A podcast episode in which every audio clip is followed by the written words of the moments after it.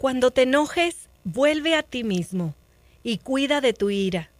Y cuando alguien te haga sufrir, regresa a ti mismo y cuida de tu sufrimiento.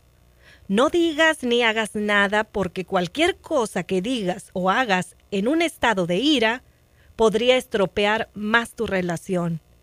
La mayoría no lo hacemos.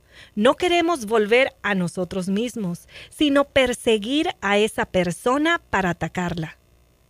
Pero si tu casa se está incendiando, lo más urgente es volver a ella e intentar apagar el fuego, y no echar a correr detrás del que crees que la ha incendiado. Porque si lo haces, tu casa se quemará mientras te dedicas a atraparle. Se trata de protegerte a ti mismo. Protégete, porque sabes qué?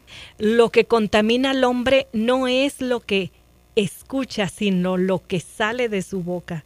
Así que protégete, protege tu corazón, protege también a la persona con la que estás enojado, con la que estás enojado en ese momento.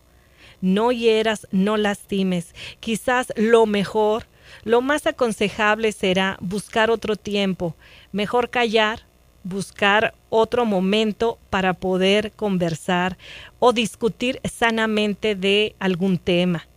Tengamos buenas relaciones, sobre todo en nuestra familia. Pongamos el buen ejemplo a nuestros hijos. Digamos con nuestro ejemplo que a pesar de que estemos en desacuerdo, podemos estar en paz y tranquilos nosotros como padres.